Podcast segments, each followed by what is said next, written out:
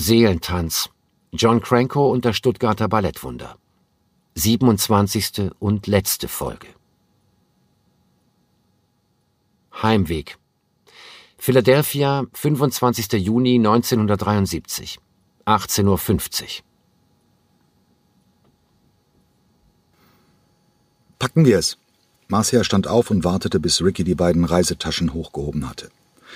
Ihr Flug über Atlanta nach Rio de Janeiro war gerade aufgerufen worden. Die beiden wollten noch zwei Wochen bei Marcias Familie verbringen und flogen nicht mit der Kompanie nach Stuttgart zurück. Sie verabschiedeten sich mit einer endlosen Folge von Wangenküsschen und Umarmungen. Bei Birgit und Egon machten sie gesondert Halt. Die beiden saßen neben ihren Reisetaschen auf dem Boden des Flughafens von Philadelphia und lehnten an den Glasscheiben, hinter denen die Start- und Landebahn lag. Wir sind spät dran, Leute. Wünschen euch echt das Beste, ja? Aber eben eins noch schnell. Habt ihr auch ein Geschenk von John bekommen? Haben wir. Mir hat er feierlich eine Packung Danish Cookies überreicht, sagte Egon Matzen, mit den Worten für den süßesten Spaßvogel, der je auf einer Bühne stand. Mir hat er rasend kitschige Ohrringe gekauft, Enzianblau, amüsierte sich Birgit Keil, für die anmutigste aller Frauen, die ich je tanzen gesehen habe und für die reinlichste. Und er hat gesagt, dass er sich total für mich freut wegen Wladimir und dass ich endlich von zu Hause ausgezogen bin. Blitzschnell rutschte Marcia nach vorn auf die Knie und umarmte sie. Ich bin so glücklich, Birgit, hauchte sie ihr ins Ohr. Endlich waren sie keine Konkurrentinnen mehr, sondern Freundinnen. Endlich vertraute Birgit auf ihre eigenen und einzigartigen Fähigkeiten.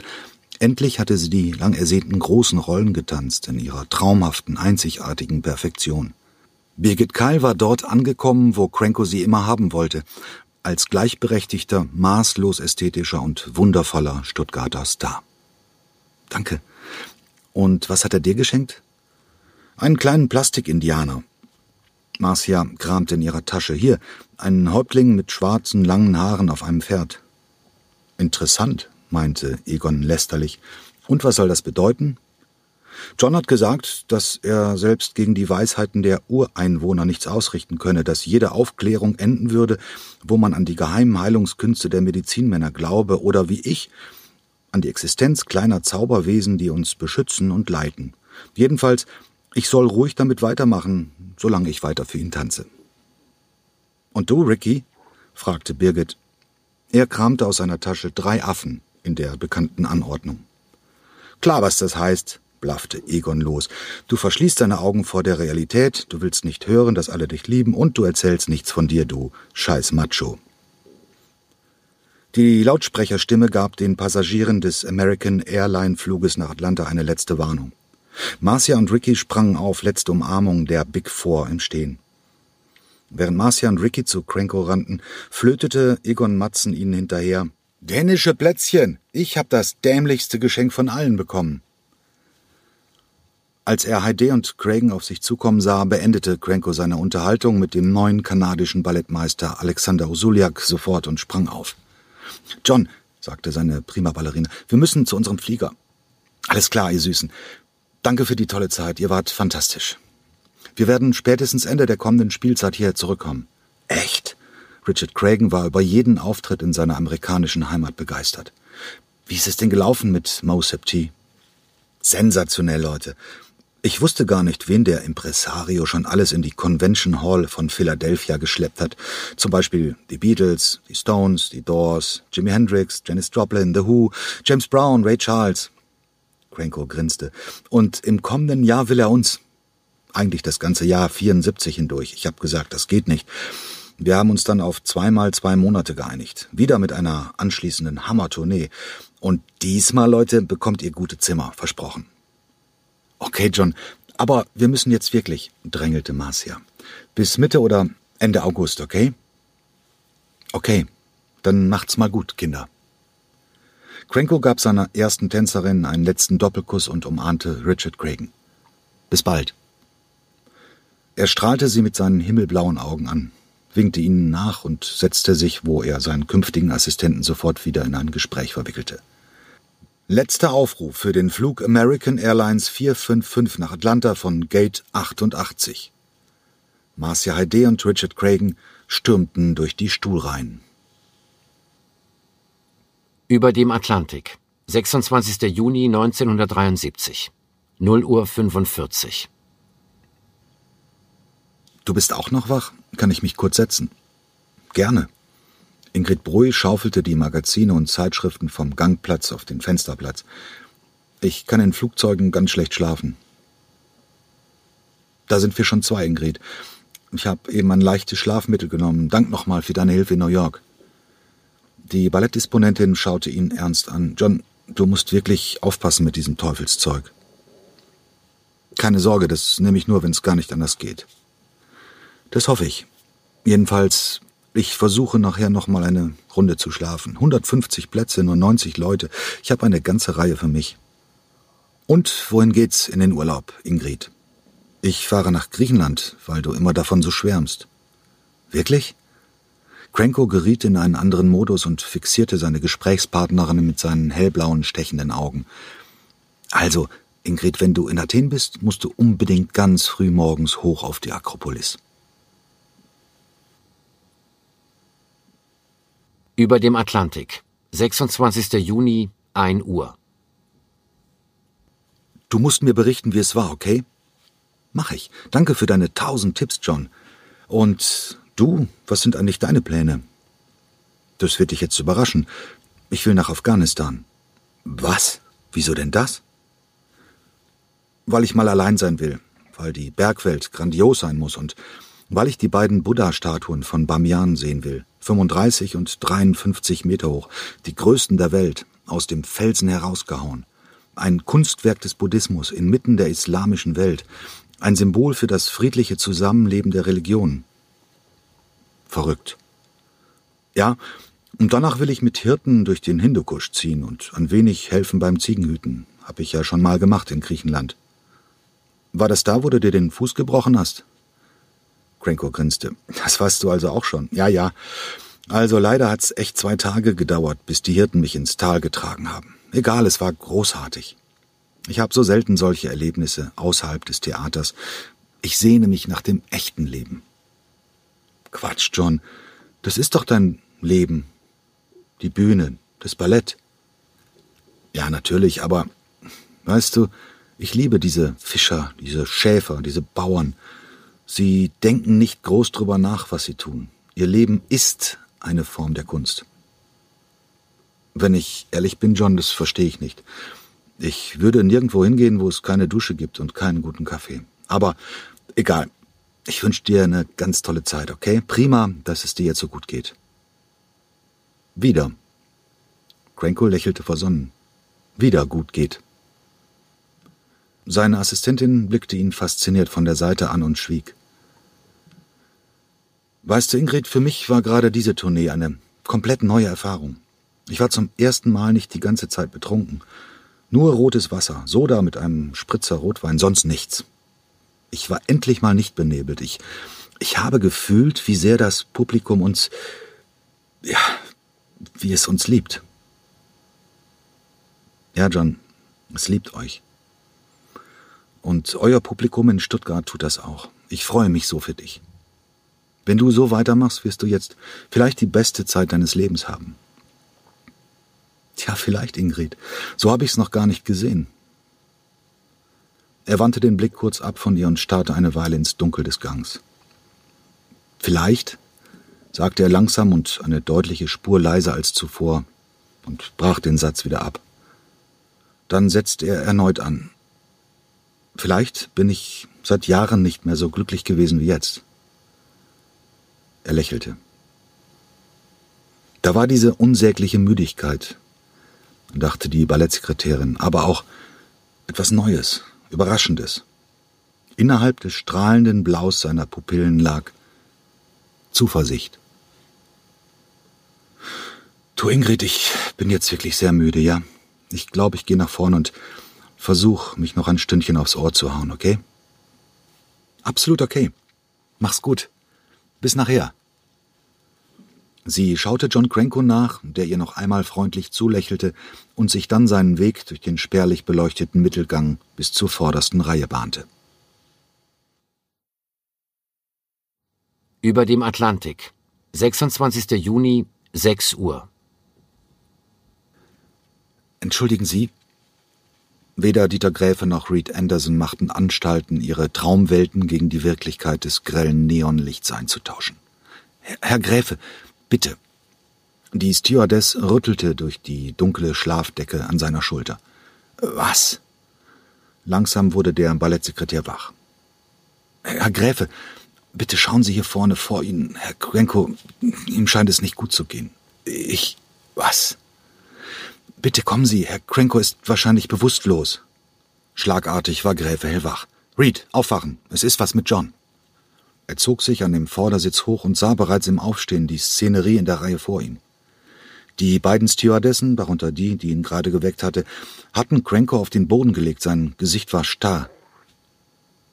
John! Gräfe ließ sich auf die Knie fallen und gab ihm mit beiden Handflächen zaghafte Schläge auf die Wangen. John! Verdammt!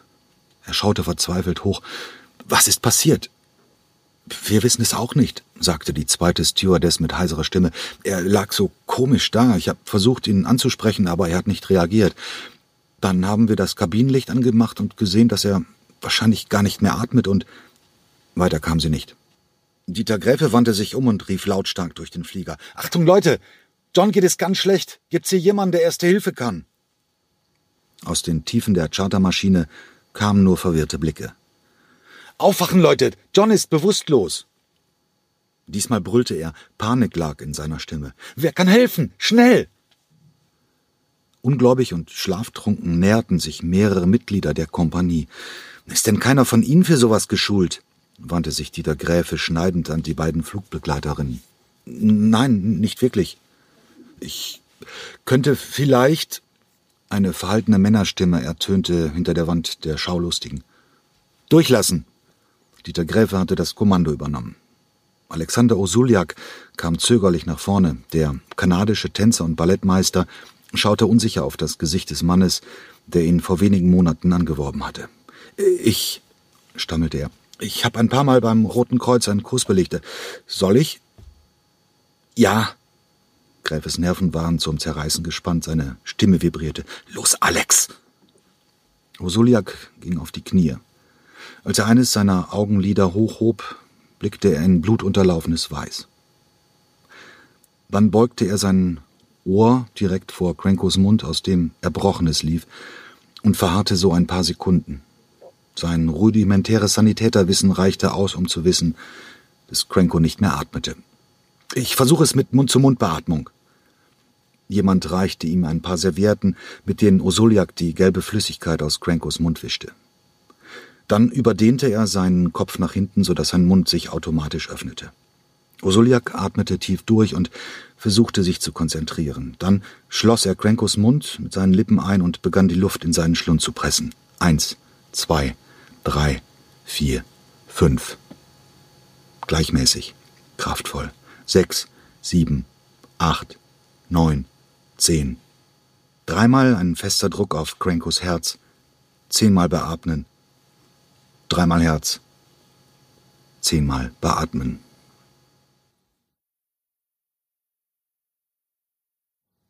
Dublin, 26. Juni, 6.50 Uhr. Brutal prallten die Räder der Boeing auf die von einem Nachtsturm geschüttelte Start- und Landebahn des Bayle auf Verkleiert. Die Flugkontrolle in Shannon hatte Captain Richard Coates wegen eines Streiks keine Landeerlaubnis gegeben, also musste er 110 Seemeilen weiter nach Osten fliegen, nach Dublin. Eine weitere Verzögerung von 15 Minuten. Schon während die Maschine zu ihrer Parkposition rollte, drang aufblitzendes Blaulicht durch die Fenster in die Kabine und dann ging alles sehr schnell. Nicht einmal eine Minute später trugen die Sanitäter den reglosen Körper auf einer Bahre die Treppe hinunter aufs Rollfeld. Wie eine dreistimmige Fanfare begann die Sirene zu dröhnen, als der Rettungswagen auf dem nassen Asphalt beschleunigte. Dublin, 26. Juni, 8.15 Uhr. Ja, bitte? Bob Belton war offenbar noch nicht richtig wach. Hallo Bob, hier ist Dieter. Ich habe eine sehr schlechte Nachricht für dich. John ist gestorben, auf dem Weg zurück aus den USA. Wovon sprichst du? Es gab drei Grade von Unverständnis. Der erste betraf Informationen, die man wegen mangelnder Konzentration nicht sofort verstand. Der zweite Grad betraf den Intellekt, wenn man komplexe Zusammenhänge in Reden, in Büchern auch dann nicht durchschaute, wenn man sich lange mit ihnen beschäftigte. Und schließlich gab es jene Klasse von Nachrichten, die nicht den Verstand betrafen, sondern das Herz und die stets unbegreiflich blieben, egal ob nach Stunden, Monaten oder Jahren, die einem dem Sauerstoff zum Atmen nahmen, die selbst die Liebe gegenstandslos machten, weil es den anderen nicht mehr gab. John ist tot. Dieter Gräfe hörte schweres Atmen aus der Muschel des Münztelefons im Eingangsbereich des Hospitals und beschloss, einfach weiterzureden. Bob, er ist bewusstlos geworden auf dem Heimflug nach Stuttgart und gerade ist er für tot erklärt worden, hier im Martha-Hospital. Ich bin in Dublin. Dublin? Robert Belton gelang es noch immer nicht, einen klaren Gedanken zu fassen. Wir sind hier zwischengelandet und Sie haben John ins Hospital gefahren. Sie haben gerade seinen Tod festgestellt. Es ist. Gräfe Stimme versagte. Tot? Belton schien langsam die Dimension des Anrufs zu erahnen. Ja, Bob, John ist tot. Was es war, werden die Untersuchungen zeigen. Es wird eine ganze Weile dauern, hat der Arzt gesagt. Und jetzt? Hör zu, Bob, ich muss mit den anderen zurück nach Stuttgart. Alles vorbereiten, alle informieren. Vorbereiten? Was? Die Beerdigung, Bob. Manchmal lösten bestimmte Formulierungen ein schnelleres Verständnis aus als andere, die das Gleiche sagten. Okay, Dieter, und was soll ich tun? Du musst die irische Botschaft in London anrufen und fragen, was zu tun ist. Okay. Und einen Anwalt. Der Arzt hat gesagt, es könnte kompliziert werden. John ist in Südafrika geboren, hat einen britischen Pass, lebt in Deutschland und ist in Irland gestorben. Stimmt, das ist nicht so einfach, oder?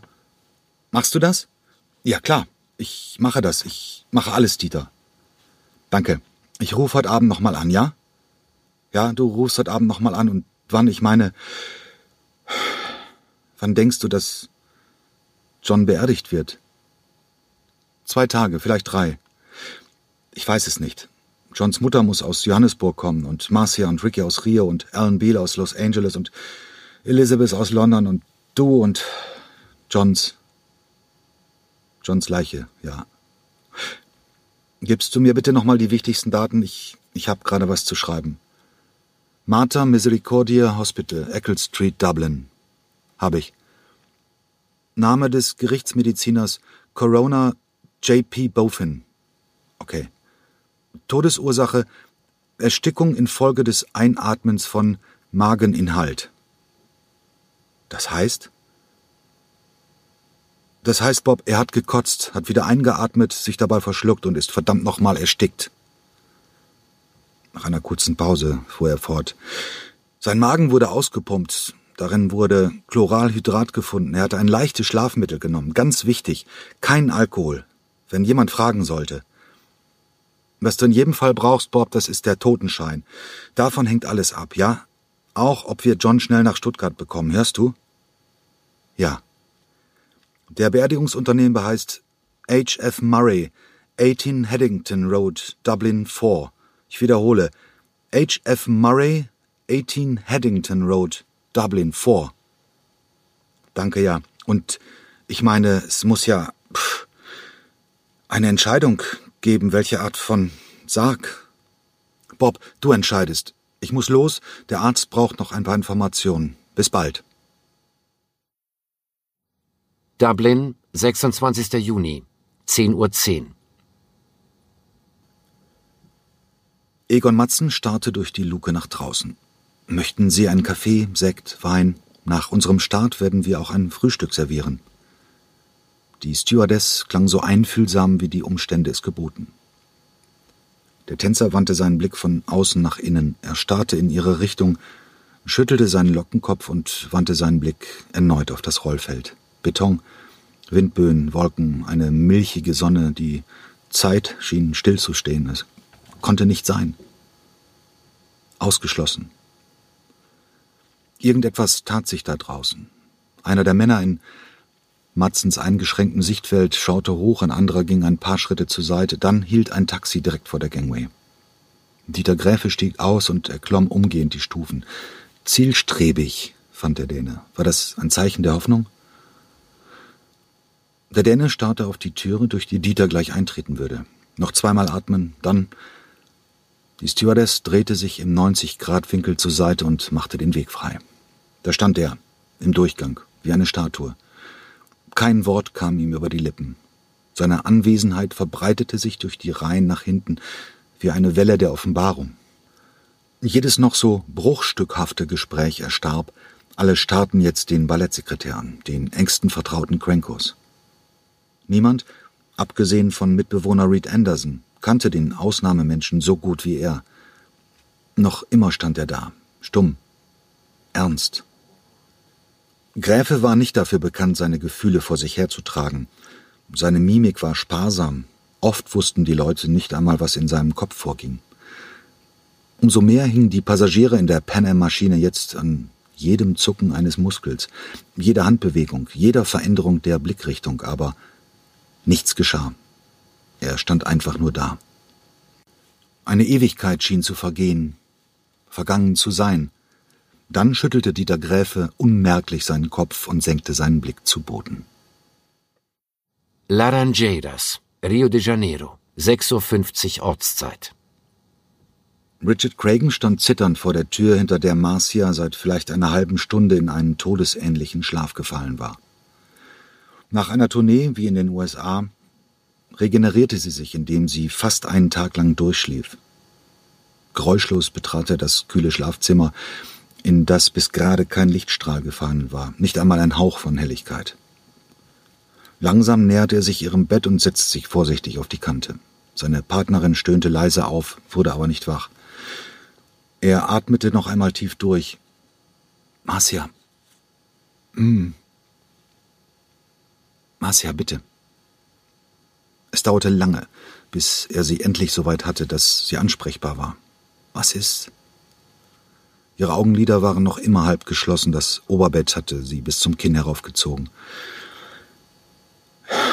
Anne hat gerade angerufen aus Stuttgart. Als er laut aufschluchzte, blickte Marcia ihn zum ersten Mal bewusst an. Anne hat gesagt, es ist etwas Schreckliches passiert. John, sagte er tränenüberströmt. John ist tot. John wer? Marcia richtete sich nun mühsam ein wenig auf. John, unser John. Unsinn. Doch, Marcia, doch. Du machst dich lustig. Nein, es ist wahr. John ist im Flieger bewusstlos geworden und in Dublin hat man ihn in ein Krankenhaus gebracht und man konnte nichts mehr. Aber John, John war doch gerade noch mit uns in Philadelphia. Marcia ließ sich zurückfallen und starrte auf die schemenhafte Decke. Sie versuchte zuerst einmal klar zu werden, diese Worte einzuordnen, zu begreifen, was sie bedeuteten. Ricky drehte sich jetzt zu ihr um, befreite sie langsam von der Daunendecke, kroch aufs Bett und zog ihren Körper behutsam hoch zu sich. Ihre Beine verschränkten sich über und untereinander, so saßen sie in einer innigen Umarmung Körper an Körper. Ricky schien in sie hineinkriechen, mit ihr verschmelzen zu wollen. Während er langsam ruhiger wurde, setzte nun bei ihr ein Schmerz ein, der von ihrer Brust nach außen strahlte, immer weiter bis in die Fingerspitzen, bis in die Zehen, explosionsartig, unerträglich. Und dann wurde die morgendliche Stille des Hauses in der Rua Alegrecci in Rios Wohnviertel Laranjeras von einem Schluchzen vertrieben, das lauter und lauter wurde und schließlich überging in einen langanhaltenden, markerschütternden Schrei. Farewell, Part 2 Opernsaal Stuttgart, 30. Juni, 11 Uhr. Sätze, Absätze, Aufsätze, vorformuliert, redigiert und diktiert, gekabelt, gedruckt, gelesen, verlesen, versendet.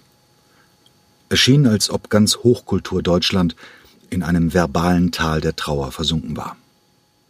Weltgeltung des Stuttgarter Balletts. Tief empfundene Anteilnahme. Bedeutung dieses Verlusts. Charakterliche Qualitäten. In Erinnerung halten. Tragischer Verlust. Maßstäbe gesetzt, Schweigeminute, mit Bestürzung, nicht umsonst, unersetzlich, unerwartet, plötzlich, trotz, aber, nur. Er. Niemand hatte alles gelesen, aber viele ein wenig und wenige eine ganze Menge. Vor dem Hintergrund dieser Wand aus Worten waren nur ein paar Menschen überhaupt in Frage gekommen, die vor dem trauernden Publikum von Stuttgart bestehen konnten. Im Grunde blieb nur ein einziger übrig. Als das Orchester das Requiem beendete, ging Walter Erich Schäfer auf die Bühne, nahm sein Manuskript zur Hand, atmete tief durch und hielt von seinen vielen einzigartigen Reden vielleicht seine beste. Drei Tage und Nächte hatte er zuvor die Aufgabe verflucht, hier oben stehen zu müssen und das Leben dieses begnadeten Künstlers zusammenzufassen, der um so viele schneller gearbeitet hatte als andere, um so viele schneller gelebt, triumphiert, gestorben. Drei Tage und zwei Nächte lang wollten sich seine Gedanken einfach nicht ordnen, die Worte ergaben keinen Sinn. Bis er dann, heute Nacht, ein neues DIN A4-Papier auf seinen Schreibtisch gelegt hatte und endlich anfangen konnte. Mit riesigen Druckbuchstaben trickste er seine Sehschwäche aus und mit seiner Bewunderung für John Cranko die Wut über sich selbst.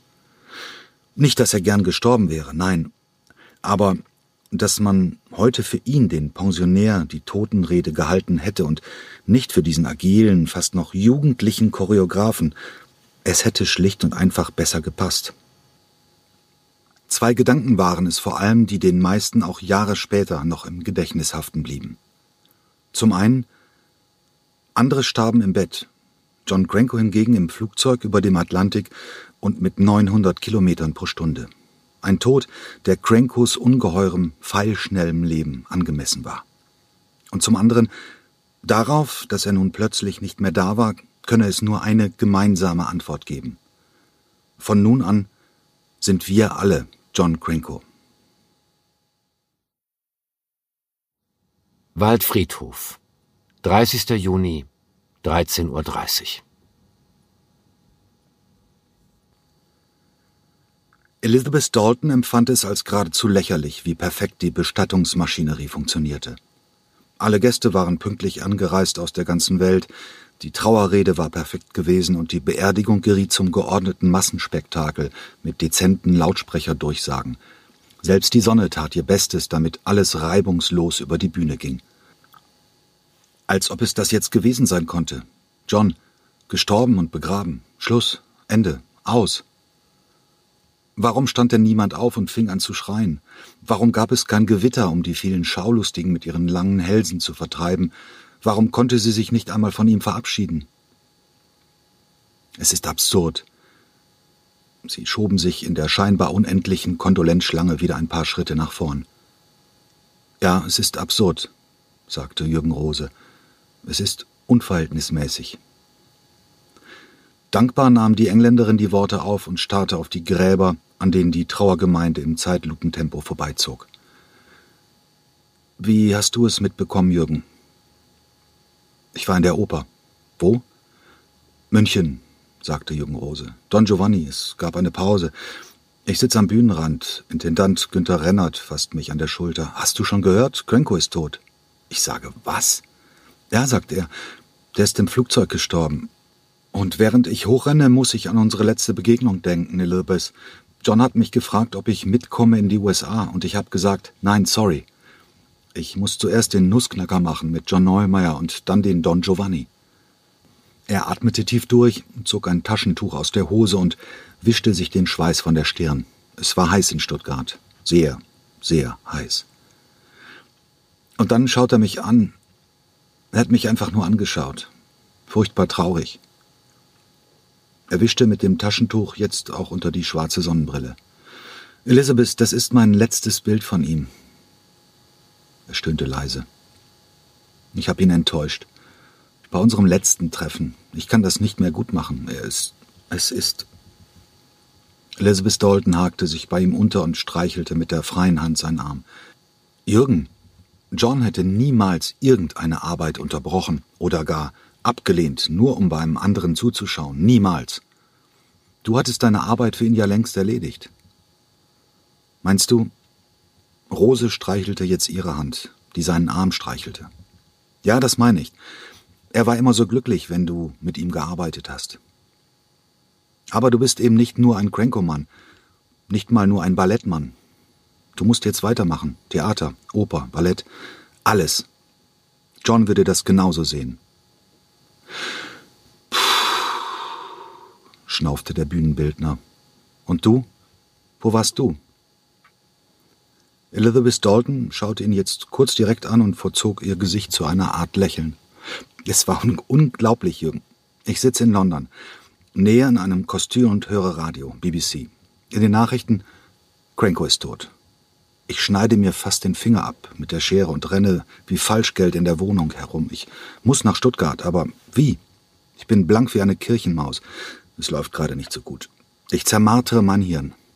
Da ruft Peter an. Peter Wright, ob ich mitkommen wolle. Die Maschine geht morgen früh 150 Pfund, so in etwa. Ich wage nicht, ihm die Wahrheit zu sagen. Ich fange an zu packen, weiß aber, dass es keinen Sinn macht. Jürgen Rose schaute sie an, diese kleine, drahtige, schräge, wunderbare Frau, die mit Grenko scherzen konnte wie niemand sonst. Und dann klingelt es. Ein Briefträger. Ich reiße den Umschlag auf, da steht, dass ich für ein früheres Ballett Tantiemen bekomme. Und was glaubst du, Jürgen? Sie strahlte ihn an und er lächelte zurück. Genau. Exakt der Betrag, den ich brauche. Taxi, Flug und ein paar Pfund obendrauf. Unglaublich. Rose war tief berührt. Ist doch klar, da steckt John dahinter. Er wollte, dass ich dabei sein kann. Vielleicht hat er dafür einen Deal gemacht und führt gerade Shakespeare auf, im Himmel. Jürgen Rose legte seinen Arm um Elisabeths Schulter. Sie bogen jetzt auf die Zielgerade ein. Noch ein Steinwurf, dann würden auch sie dort sein, wo das Defilé endete. Dort standen weder Dieter Gräfe noch Reed Anderson, deren Schmerz über den Verlust ihres chaotischen und liebenswerten Mitbewohners, ihres Lebensantriebs und vor allem ihres Freundes einfach unerträglich war. Dort stand auch nicht Ricky, nicht Birgit, nicht Egon, weder der alte noch der neue Generalintendant, sondern ausgerechnet sie, die mehr verloren hatte als jeder andere. Sie, die mit dem Verstorbenen in einer magischen Weise verbunden gewesen und der soeben das Herz herausgerissen worden war. Die Julia, die Tatjana, die Katharina, Marcia, Heide. Leblos, wie eine griechische Marmorstatue, steinalt geworden in den letzten Tagen. Die am meisten Verlassene, die selbst unendlich viel Trost gebraucht hätte. Crankos prima Ballerina schulterte auch diese grässliche Aufgabe, jedem Einzelnen der sicherlich 2000 Trauergäste wie mechanisch die Hand zu schütteln und für ihre Anteilnahme zu danken. Im Mittelpunkt zu stehen, wo sie doch das Bedürfnis haben musste, allein zu sein mit ihrem Schmerz. Mein Gott, Elizabeth, Schau dir das an. In ihrer Stimme lag eine tiefe Dankbarkeit. Wie schafft sie das bloß? Sie ist einzigartig, Grotty. Sie ist größer als alle anderen hier. Sie macht es, weil niemand sonst es machen kann.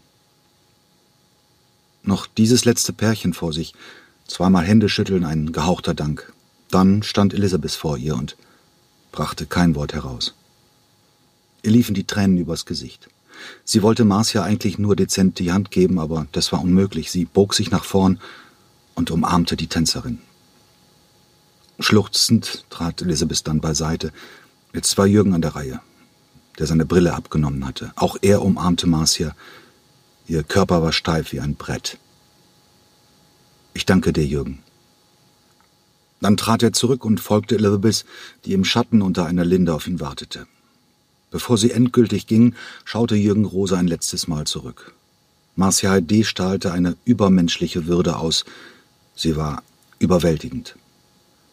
Cranko hatte sie gebraucht, weil er all das in ihr gesehen hatte. Um ihn herum ein Meer aus Tränen. Gesichter, die alles verloren hatten, starr vor Schmerz, Menschen, die von Cranko in den siebten Himmel gehoben worden waren und nun haltlos zu Boden stürzten. Die von diesem Magier verzaubert und zu Giganten der Bewegung geworden waren, weil er ihre Stärken und Möglichkeiten gesehen hatte, bei jedem und bei jeder Einzelnen, präzise, unfehlbar. Wie schmerzhaft war es für Georgette gewesen, von einer Minute auf die andere mit dem Tanzen aufhören zu müssen und stattdessen die Benesch Ballettschrift zu erlernen. Aber durch sie blieben Crankos Stücke jetzt lebendig. Sie war zum Gedächtnis der Kompanie geworden. Oder er selbst, wie Cranko seine Shakespeare-Entwürfe zerrissen hatte, weil sie zu perfekt waren. Und doch damit hatte er, dieser Seher, in ihm einen künstlerischen Prozess ausgelöst und eine eigene Werkphilosophie initiiert, die ihn schon jetzt zu einem der gefragtesten Bühnenbildner Europas gemacht hatten. Wie Cranko gerade mal neun Jahre gebraucht hatte, von seinem Amtsantritt bis zum Triumph in New York, um aus einer gänzlich unbekannten Truppe eine der führenden Kompanien der Welt zu machen. Wie Cranko das verschlafene Stuttgart aufgeweckt und zur Balletthauptstadt gemacht hatte. Wie er die Karrieren von Tänzerinnen an einem Vormittag beendete. Wie dieser Magier sie alle herumgestoßen, vernichtet und neu erschaffen hatte bis sein Universum nur noch aus Menschen bestand, die genau das taten, was sie am besten konnten, und dadurch gemeinsam Erfolge feierten, für die es kein Beispiel gab. Mal musste Cranko einen auf den Boden drücken, mal emporheben, mal umkrempeln, mal nach links drehen, mal nach rechts, bis sie genau so auf der Bühne standen, wie er es wollte. Sie alle waren seine Puppen gewesen und gleichzeitig durch ihn ins Unermessliche gewachsen. Ab jetzt mussten sie ohne dieses magische Kraftzentrum auskommen. Natürlich, John Cranko hinterließ unendlich viele leere Herzen, dachte Jürgen Rose. Aber ohne ihn wären sie vielleicht nie zum Leben erweckt worden. Ohne ihn hätten all diese begnadeten Seelen nie getanzt.